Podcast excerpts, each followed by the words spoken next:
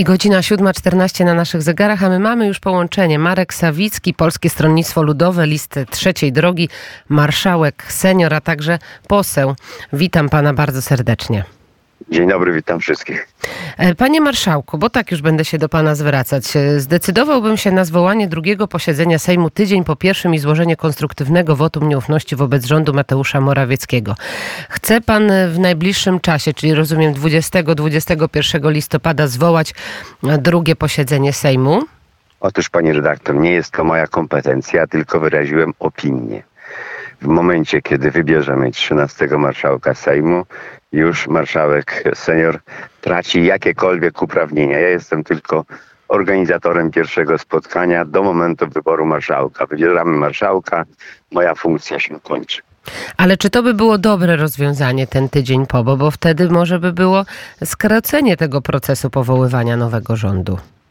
Więc tak, z pewnością byłoby to skrócenie udawania, że jest możliwość powołania nowego rządu przez Mateusza Morawieckiego, ale to nowy marszałek będzie miał ten problem, to Mateusz Morawiecki będzie taki problem miał.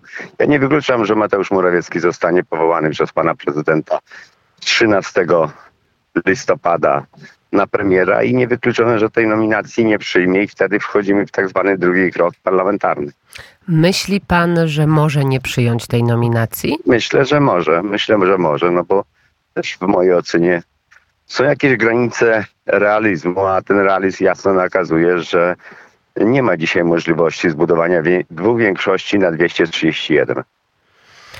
E, A może y, jednak Mateusz Morawiecki przyjmie tę rolę i będzie się starał. y, Ale to, oczyż- toż oczywiście, że może przyjąć, może się starać. To jest jego dobre prawo. Takie prawem pana prezydenta jest wskazanie premiera Mateusza Morawieckiego do sformowania rządu. I ja tutaj akurat jako Rozumiem, że pan by chciał, poseł że pan by chciał, żeby Mateusz Morawiecki odmówił przyjęcia Otóż tej pani funkcji. redaktor, to nie jest kwestia mojego chcieństwa, bo mnie kompletnie na tym y, w sensie chcenia bądź niechcenia absolutnie nie zależy. Ja tylko informuję, że skoro y, pan premier Mateusz Morawiecki dostaje misję, która jest nie do wykonania, to sam powinien wyciągnąć z tego wnioski. A czy wyciągnie, czy nie wyciągnie, to już jest decyzja pana premiera Mateusza Morawieckiego.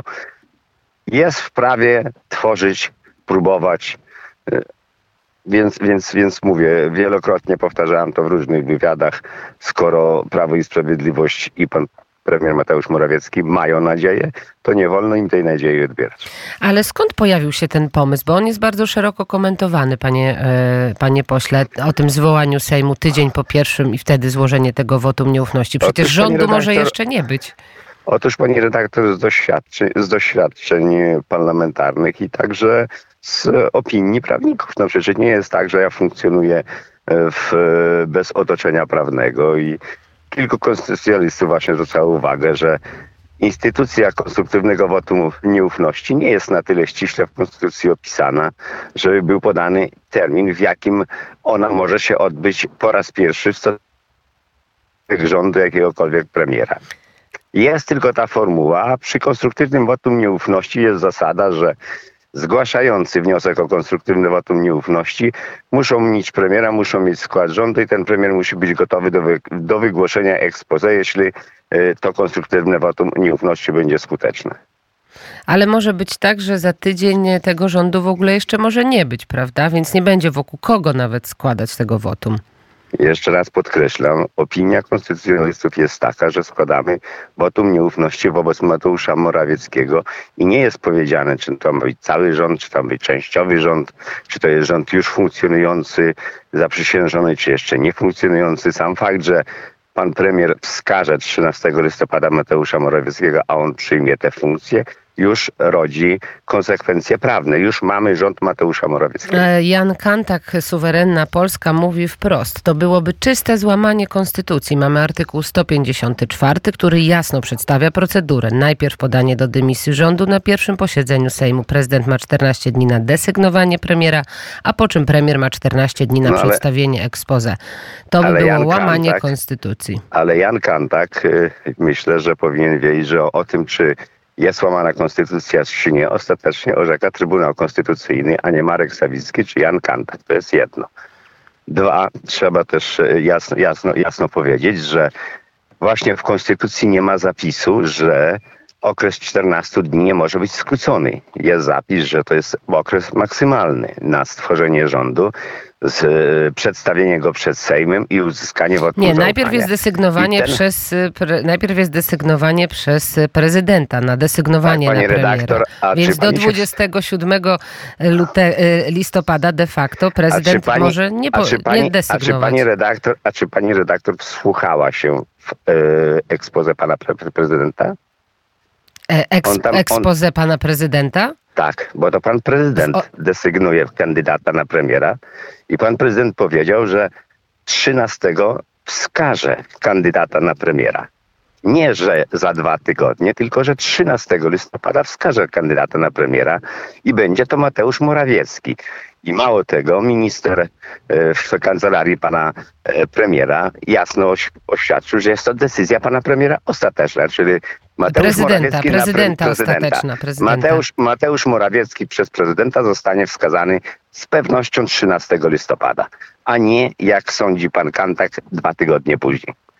A Dużo, dużo y, zamieszania wywołała pana wypowiedź i konstytucjonaliści po prostu się y, spierają w tym zakresie, panie Więc niech się marszałku. spierają właśnie. Na tym polega demokracja, żeby konstytucjonaliści się spierali, a ostateczną wykładnię zawsze daje Trybunał Konstytucyjny. Pan uważa, że konstytucja nie będzie złamana w tym zakresie?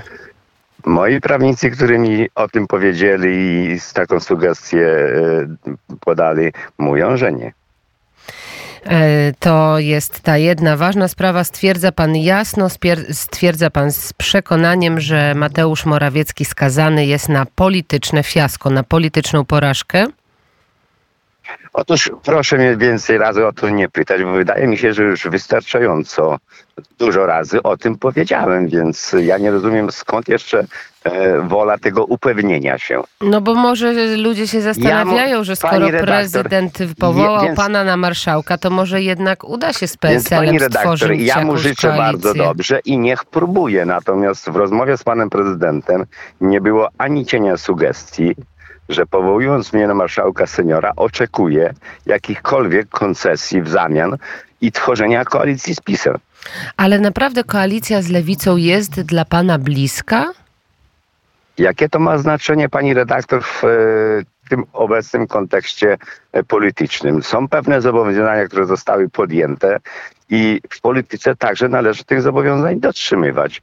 I przecież kuszony przez pana premiera Morawieckiego, byłego doradcę premiera Tuska, teraz premiera rządu e, Prawa, Prawa i Sprawiedliwości, który sugerował, że może być także ministrem e, w rządzie Władysława Kośniaka-Kamysza, była przez niego bardzo e, jednoznacznie oceniona, że przecież tam, gdzie zaczyna się interes państwa, tam kończy się prywata i Kosiniak-Kamysz nie postawi swojej osoby w tej chwili w- przeciw interesowi państwa, a w interesie państwa, w interesie suwerena, bo tak wypowiedział się 15 października, jest doprowadzenie do zmiany rządu i ta zmiana rządu się dokona.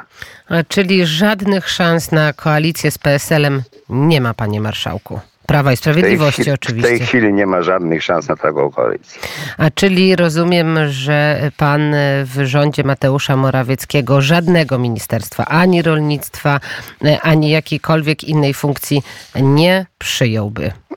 Ofer- informuję panią, że także nie przyjmę żadnej funkcji w rządzie Donalda Tuska. Nie szykuję się do rządu, więc dlaczego miałbym przyjąć ofertę y, ministra w rządzie Mateusza Morawieckiego? A dlaczego pan się nie szykuje do rządu? Pan z takim doświadczeniem e, ro, rolniczym, był pan ministrem Dla- przecież dlatego- rolnictwa, już w tym dlatego- rządzie, już w rządzie dlatego- Donalda Tuska pan był. Dlatego, dlatego, że uważam, iż wielu młodszych jest lepszych, sprawniejszych i lepiej poprowadzą te, ten resort niż Marek Sawicki.